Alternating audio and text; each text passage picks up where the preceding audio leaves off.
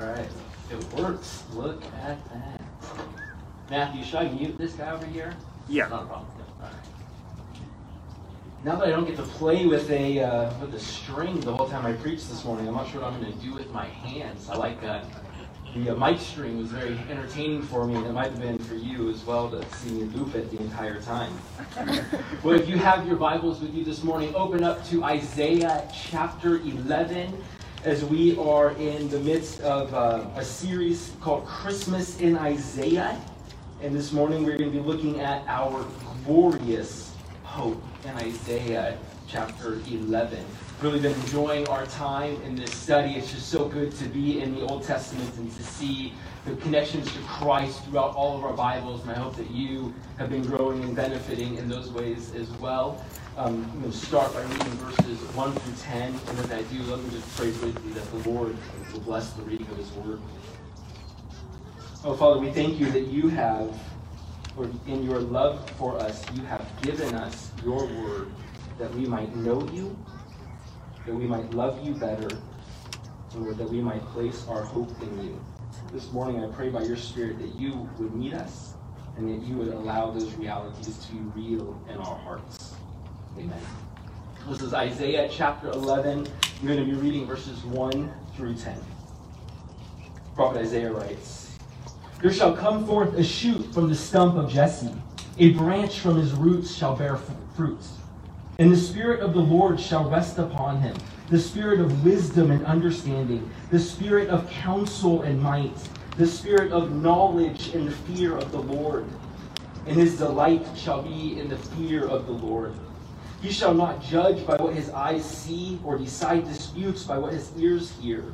But with righteousness he shall judge the poor, and decide with equity for the meek of the earth. He shall strike the earth with the rod of his mouth, and with the breath of his lips he shall kill the wicked. Righteousness shall be the belt of his waist, and faithfulness the belt of his loins. The wolf shall dwell with the lamb, and the leopard shall lie down with the young goat and the calf and the lion and the fattened calf together, and the little child shall lead them.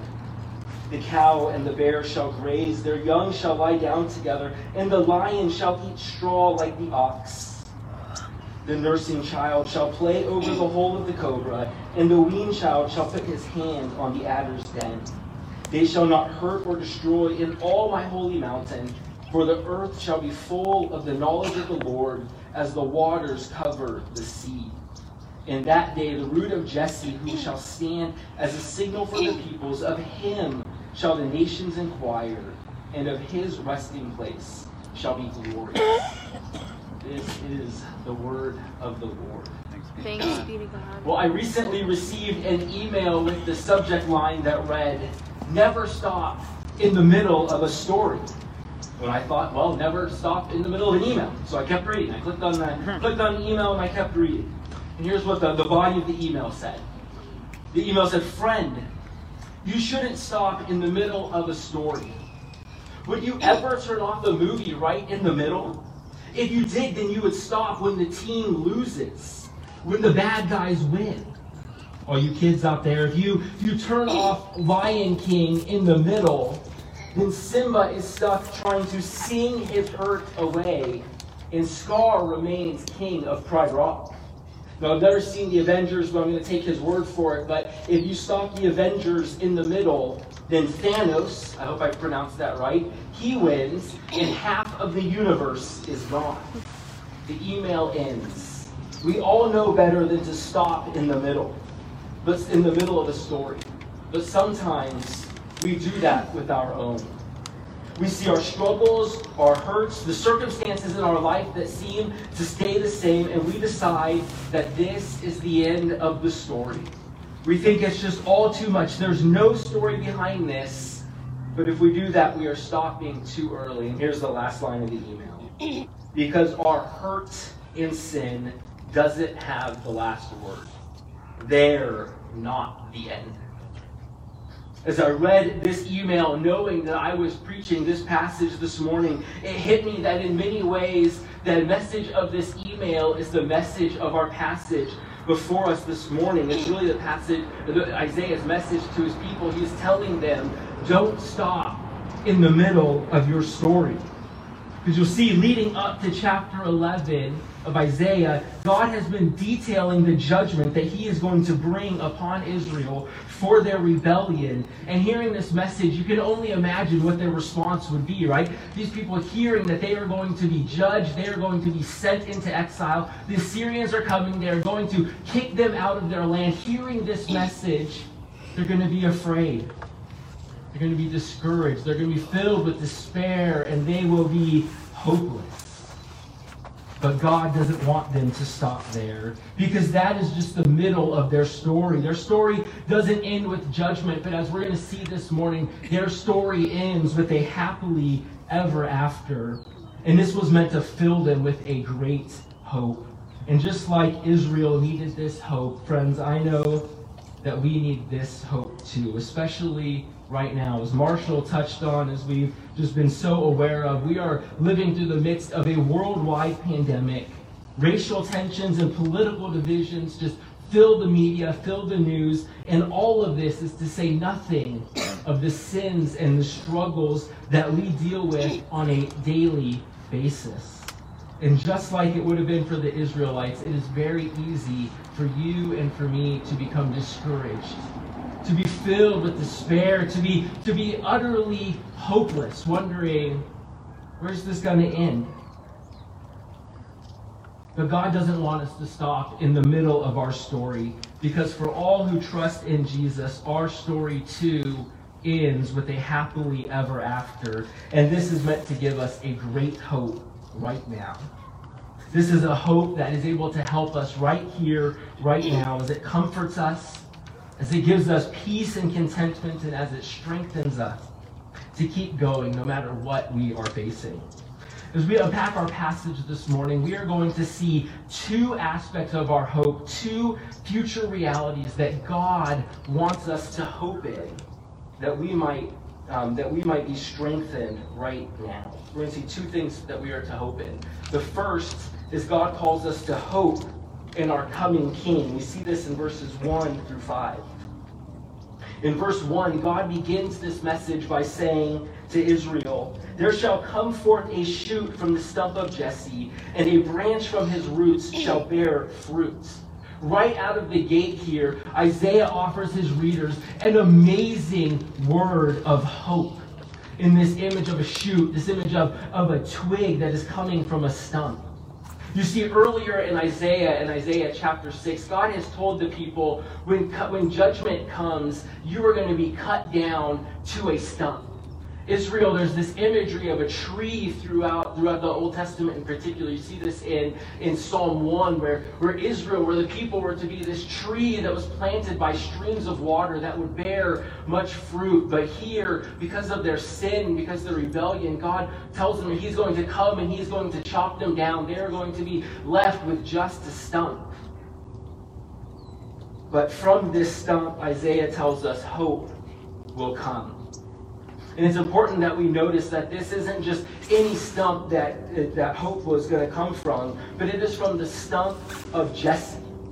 Now, for you and me, this might not carry that much significance. But for the Israelites, this would have been incredibly significant because this would have communicated to them that this wasn't just a the promise of another king who would come, another king who would be just as bad as all of the other kings who had come, but this was a promise that another David was coming, another King David. You see, the Jesse here referred to in this story is Jesse, the father of David, the, the greatest king in Israel's history.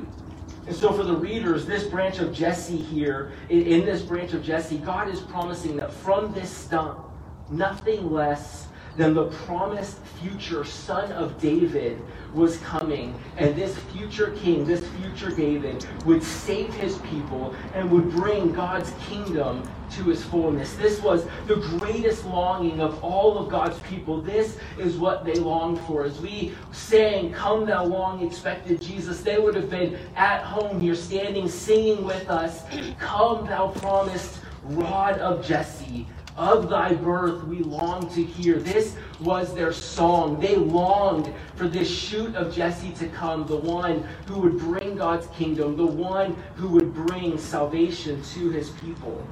And here on this, this brink of judgment, God is wanting to comfort and assure their hearts that He is going to keep His promises to them. He is going to bring salvation.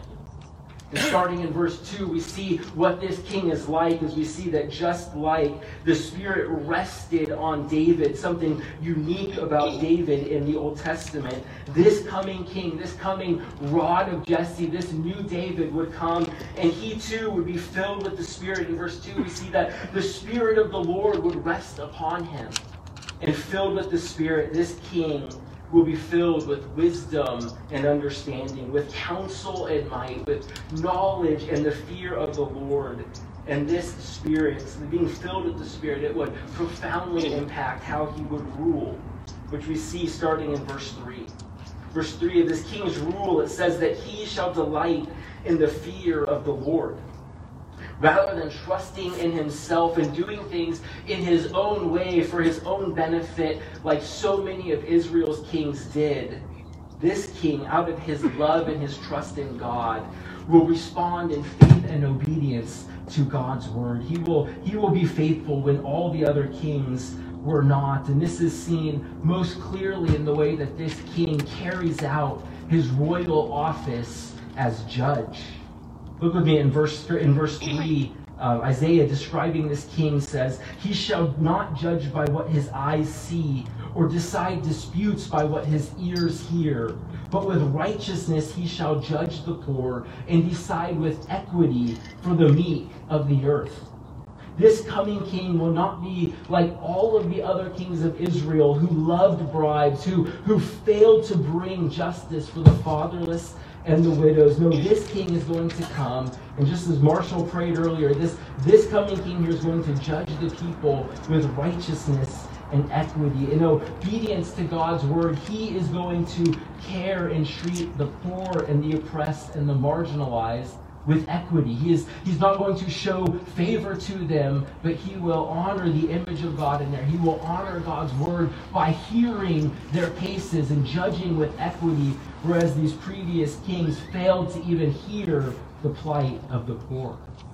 In verse 5 here summarizes nicely what this king will be like when, when God tells us that righteousness will be the belt of his waist and faithfulness the belt of his loins. Throughout the Bible, clothing is used as a symbol. It is it's used as a, a picture that expresses the character of the person. It, it tells us what they're like. It shows us what is important to them. And here the idea of a belt symbolizes that this coming king here, he is ready for action. And that righteousness and faithfulness will characterize all of his works as Isaiah, as Israel was on the brink of judgment, as exile was coming, God wanted them to first hear this message of hope, that they were to hope in their coming king, this new David who would be faithful to God's word and bring God's kingdom. And as we turn to verse 6, we see that secondly, God calls his people, he calls us to hope in the coming kingdom. You see, starting in verse 6, Isaiah abruptly turns his attention from our coming king to the coming kingdom.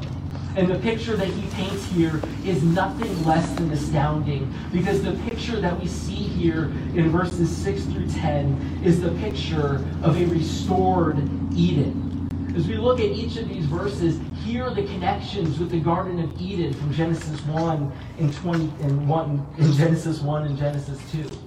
Here in verse 6, the first thing he tells us is that the wolf will dwell with the lamb, and the leopard will lie down with the young goat, and the calf and the lion and the fattened calf together, and the little child shall lead them. In this coming kingdom, peace will reign. Old hostilities are reconciled. Here we see that the animals will no longer relate to one another as predator and prey, living life eating and being eaten, but instead they will live together in peace and harmony, just like we see in Genesis 1 and 22. Now, at this point, I think we have to answer a very significant theological question, and that is Is this passage proof that all dogs go to heaven when they die? Will there be animals in heaven? Well, first, of all, I can't say for sure whether all dogs go to heaven, and just to be a little honest, I do personally have mixed feelings at the thought of spending eternity with Calvin, my little Yorkie I, just to be honest, I'm not sure how that sits with me. Um, I'm just kidding. I love my dog. Eternity with him would be just fine.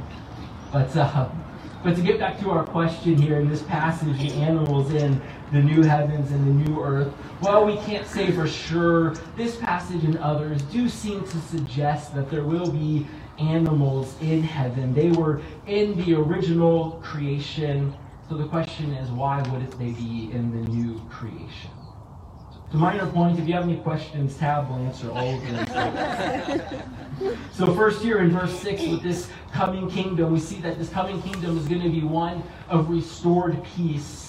And in verse 7, we see this connection with the Garden of Eden made even stronger as we see that the, as we see that the creation order itself is being restored as the very nature of these animals is changed.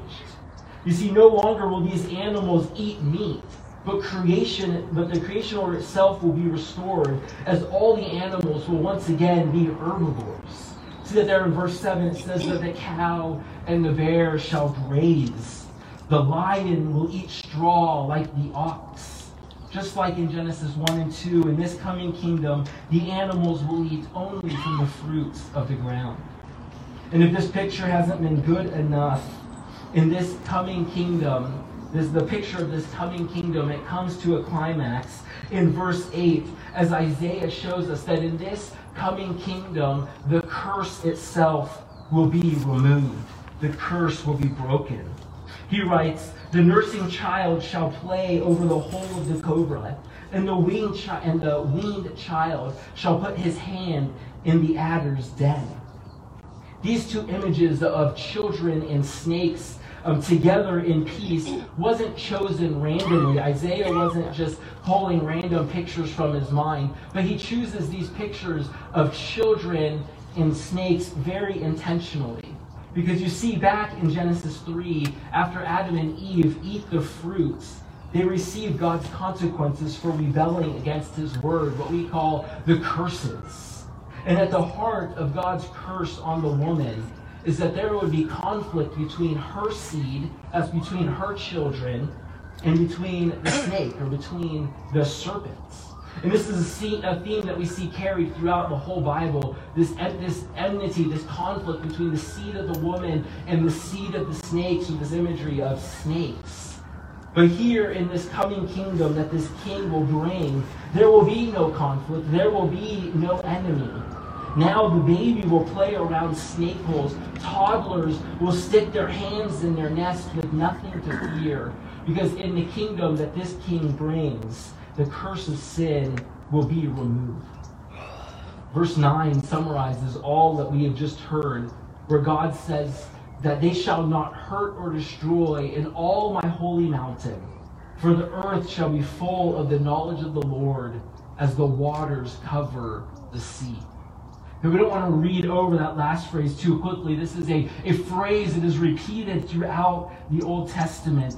For the earth shall be full of the knowledge of the Lord as the waters cover the sea. That phrase right there is referring to the culmination of salvation history. In this phrase, God is saying that his presence will fill the entire earth. No longer is God's presence going to be going to be um, only on a mountain in the temple, as it says, or um, as it was in the Old Testament in Jerusalem. But God's presence, or but what he's saying here is that the whole earth is going to be God's holy mountain because God's presence is going to fill the entire earth. In this restored Eden, everyone will personally and intimately know the Lord, experiencing life to its fullness, life as it was created to be lived, as we will live life in the presence of the Lord. Bringing all of this passage to a close, in verse 10, Isaiah shows us that this coming king, this root of Jesse, connecting it here with verse 1, he will be a signal, he will be a banner rallying all the nation, all the rallying together people from every nation to be with him in his kingdom. what he calls his glorious resting place. And as they come, people from every nation, they will finally be where they belong. They will be finally home. This, this here in Isaiah 1 through 10 is God's message of hope to his people. This is the end of their story. They're happily ever after as the king has come, as he has brought his kingdom, and as his people are living in his presence. This is the happily ever after that God is promising his people. It's quite a vision. Now, before we unpack how this can, how we can apply this to our lives, how it can help us, I do think that it's important for all of us to see that while Israel received this promise and looked forward in hope to this king's coming, today for you and me on this side of Christmas, we know who this coming king is because he has already come in the person of Jesus. Over 2,000 years ago, in the little town of Bethlehem, God began the fulfillment of this promise, uh, this promise to Israel as Jesus, the shoot from the stump of Jesse, was born. He was filled with the Spirit, and in his life, death, and resurrection, he initiated God's kingdom here on earth, bringing peace and breaking the curse in the lives of all those who trust in him. So while we are waiting for our coming king and the kingdom, in a sense, we are just like Israel, still waiting for this king to come again, still waiting for him to bring his kingdom in its fullness. We are waiting differently because the king has already come and it's important that we see this because this is the foundation. This is the heart of our hope. You see, oftentimes today when we use the word hope, we, we generally use it in the sense of just wishful thinking, right? Like, oh, I hope I get this for Christmas, or I hope this works out, or I hope my team wins, or my team signs this player or that player. It's, it's, it's just expressing what our desire is, something that we want to happen with no guarantee that it will happen thinking about this, it reminded me of um, the, when I used to work at the, the, job I worked in before I came on staff here at the church. I, I worked in, in aerospace, and, and every week we would have a meeting with the, with the director of supply chain. I was, I was a buyer, and so we'd have a meeting every week with the director of supply chain. That is my boss's boss's boss. And in this meeting, we would have to give updates on where our parts were to make sure that we weren't going to stop the assembly lines, to make sure that we weren't going to stop them from being able to continue building uh, these nacelles. There were things that go around the engines. Uh, on the plane. And so we, these were always very intimidating meetings because if you were having to talk in one of these meetings, it was because one of your suppliers was not shipping parts when they were supposed to. So there was there was already some some stress and some pressure on these meetings. And in these meetings here, we were forbidden from saying the word hope. In fact, on the wall at the front of this conference meeting, there was a there was a banner that said, "Hope is not a solution." you know, because we could hope all day that our suppliers were going to ship their parts, but that hope was going to do absolutely nothing to have our suppliers actually ship them and get them to the assembly points. It just meant nothing. But that's not how the Bible uses the word hope for Isaiah and for all the other biblical writers, hope is the solution. In fact, hope is the only solution because as we see here in Isaiah chapter 11, hope is a person. Jesus, our coming King, he is our hope. 1 Timothy 1 1 says that Christ our hope. He is our hope. And in Hebrews 6, we have our, or 1 Peter 1, we have our living hope. Our hope is a person, and He is the solution. You see, on this side of Christmas, we're not crossing our fingers hoping that this king is going to come because we have absolute assurance that this king will come. In fact, we have blood bought assurance that guarantees us that Jesus, who came for the first time, who died a bloody sacrificial death on the cross to pay the penalty for our sin and rebellion, to restore us to a relationship with Him, He will come again to fulfill His task of restoring all things to Himself when He brings His kingdom in its fullness, what the Apostle John calls the new heavens and the new earth in the book of Revelation. So, with all this in mind, with this in mind that we are a people awaiting a coming king and a coming kingdom, but we are people who are waiting knowing that this king has already come, let's consider how this hope can help us right now. And if you're a note taker, just write this one down. The message, this message of hope in Isaiah chapter 11, it helps us right now by giving us perspective so that we can persevere. This hope in Isaiah chapter 11, this hope of a coming king, of a coming kingdom, it helps us right here, right now, by giving us the right perspective so that we can persevere. See, for each and every one of us here, as we live life in this fallen world, we need this hope to give us an eternal perspective that will enable us to persevere, to get through the suffering and the struggles that we all experience in this life, that we all experience even right now. So just think with me first about how this, about how this hope helps you persevere through suffering. As I mentioned at the beginning of, of my sermon, here we all know better than, than to stop in the middle of a story. And yet so often we do this with our own stories and it seems that we especially are tempted to stop in the middle of our stories when suffering has played a major part in our narrative. As we are aware of the hurt and the pain, we decide that this is just the end of our story, that there is absolutely nothing beyond this. But our hope, the hope of Isaiah 11, it helps us by assuring us that suffering doesn't have the last word. Suffering is not the end of our story because our story doesn't end with a chapter on suffering. It ends with a never ending chapter of joy as we live life in God's presence. In the coming kingdom, there will be no suffering. In Revelation 21, we are told that God will wipe away every tear from their eyes. Death shall be no more. Neither shall there be mourning or crying or pain anymore, for the former things have passed away. This hope here points us forward to the glorious day when everything sad will come untrue, as Samwise Gamgee puts it. You see, because on this day when our King comes, when he brings his kingdom, our bodies will be renewed. There will be no more cancer, no more tumors, no more neurological defects or chemical imbalances. We'll never experience depression or, or, uh, or anxiety again. Death, disease, and disorder will be completely wiped out. And in their place, we will experience eternal life in God's kingdom where we'll enjoy the greatest happiness imaginable communion with our triune God and with one another one Christian therapist puts it, he said, It is the promise of eternal joy in the presence of God that makes the Christian explanation for, su- for the problem of suffering work.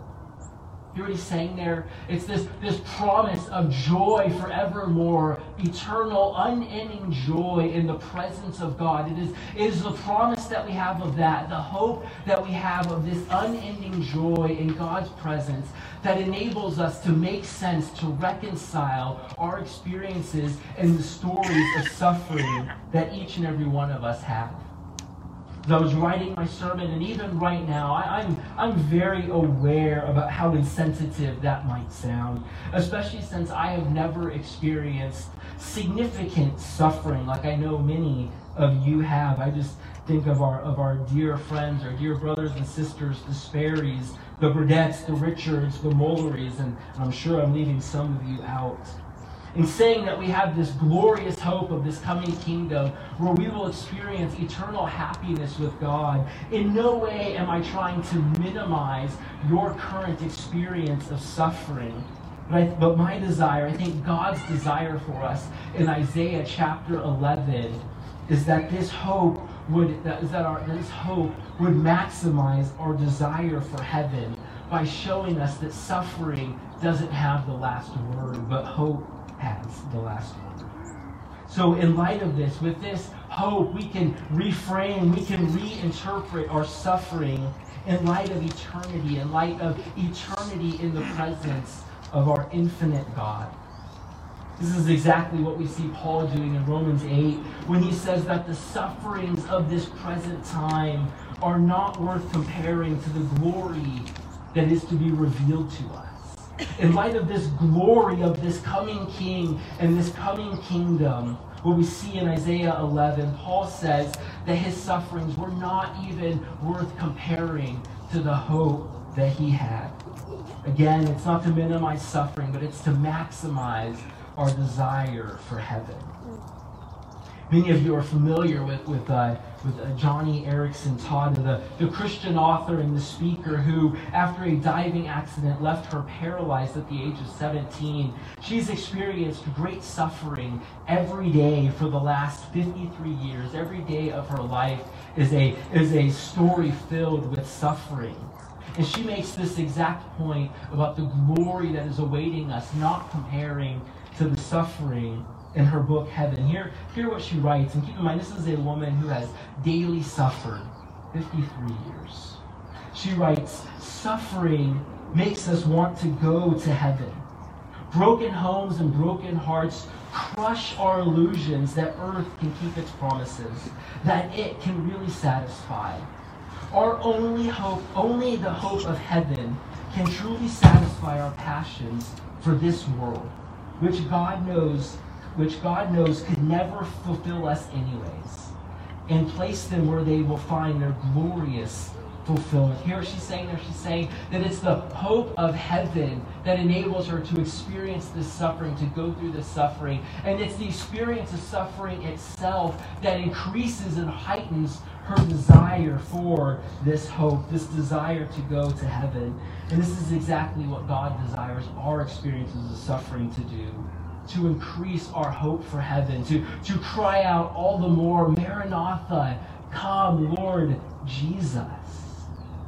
And, and, and I don't want to be overly prescriptive here, but I think one helpful practice for each of us as we desire to grow here, as we want to, to grow in being more aware of this hope that we have. And it's a, it's a helpful practice that I think can, can help us in the midst of current suffering, or it can help us to prepare for suffering that we know will come is for each of us to cultivate a habit of meditating on the prospect of finally being with Christ, to, to cultivate a habit, to, to meditate on the reality and the promise and the hope that we have that one day Christ will come and we will be with him. And as we do this, as we, we continue to meditate and to look forward to and to hope in this coming kingdom, this time where we will be with Christ, we will develop what one, what one author calls a forward tilted life, where the eyes of our hearts are fixed on our ultimate destination. It's not going to remove our suffering, but this forward tilted life will enable us to have an eternal perspective so that we can keep going because we know that suffering is not the end of our story, but eternal happiness and joy in the presence of God is the end of our story. That's one way it can help us in our suffering. And just briefly, second, I just want to hit on how this can help us in our struggles. Because I think one of the, the main assaults on our hope, in addition to the presence of suffering in our stories, is the simple idea that can just so easily infiltrate our thinking. And that is the idea that things are never going to change or get better when we're convinced that our circumstances or our relationships or our struggling with sin will never change or get better, we can quickly become filled with hopelessness and despair. I just want to ask this morning where are you aware of this hopelessness or despair in your own life? Where, where do you find that you are tempted towards hopelessness in these ways? Is it connected with the pandemic or perhaps the, the state of our politics? Maybe it's as you take a step back and look at your life circumstances when maybe you're convinced that your, your relationship status will never change, or you're never going to get that dream job or that promotion. Or maybe you're just convinced that you're never going to get into that school or that program of your dreams. Maybe for you, it's, it's, it's as you look at your, your financial prospects, you, you're just convinced your financial prospects are, are, are never going to improve and the life you've always dreamed of living just is never going to be a reality.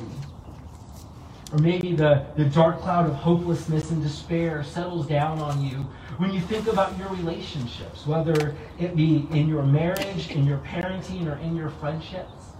And just how often have you thought to yourself that this person will never change? Or how many times have you found yourself in the midst of a conflict and just thought to yourself or said out loud, how many times have we gone through this? Do we have to have this argument again? Are things ever going to get better? As we as we become convinced that things are never going to change, hopelessness and despair can set in. Maybe it's as you consider your struggles, whether it's with sin or any of the struggles of just living in a fallen world. Is that when hopelessness kicks in for you? Maybe you, you give in to the temptation to sin again and you say to yourself, I am just never going to be able to stop this. I am never going to be able to get past this, to move past this. Where are you feeling hopeless and despair right now?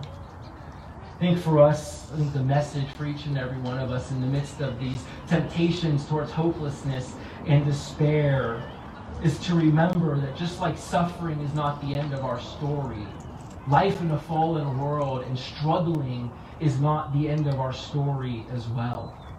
Because no matter how much our life circumstances don't live up to our hopes or dreams, no matter how much our relationships or lack thereof are a struggle of disappointment and frustration for us, no matter how much our struggles in this life weigh us down, Isaiah 11 is promising us that there is another chapter in our story titled, God Makes All Things New.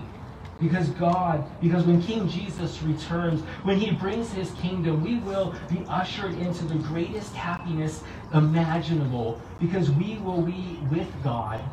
We will finally become like him. We will be changed. Again, just like with our suffering, the, the promise of this other chapter in our story, of this coming chapter in our story, it doesn't take the struggling away. It doesn't take the difficulty, the pain, and the sting away, but it does give us a hope. It does enable us to persevere, to keep going, as we know that whatever struggle or difficulty we are walking through right now, it is not the end of our story. But we have the promise of a coming king and a coming kingdom. And with that hope, we can keep going. We can be comforted. We can have peace. We can find contentment in the midst of our life circumstances right now, knowing that one day it gets better. We have the promise that it gets better. And as we do this, God will meet us. So our King has come, and our King is coming again. This is the glorious hope that Christmas promises us. And this is the hope that is able to help us right now as it reminds us that we are only in the middle of our story, and the ending is better than anything we dared imagine.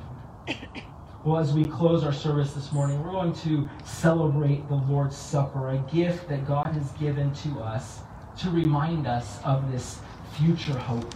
Because as we receive the bread and the cup, we are viscerally reminded that one day, that we are viscerally reminded that one day we will have resurrected bodies free of suffering, and we will sit at the table with Christ. We will be completely changed in his presence as all things are made new. As the ushers prepare to get ready, as Scott and Josh, as uh, Scott and Grace come down, I just want to invite each and every one of you to take a moment to respond to God. To ask the Lord, where do you need to hear and to apply this hope in your life right now? Where is the area of hopelessness or despair or difficulty for you right now? And in that moment, apply this hope. Let the reality that there is a future chapter coming minister to your soul.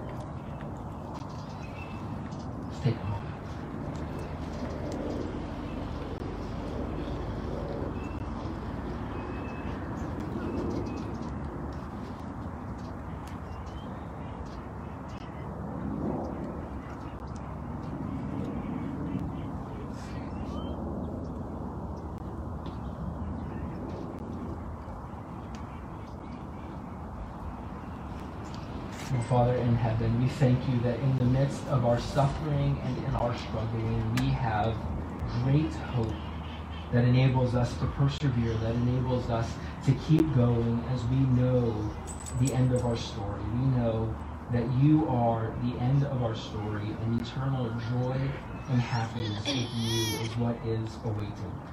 And so we ask, Lord, that you would come. We pray that you would come quickly. And by your Spirit, enable us to continue to grow more and more desiring of this hope. Amen.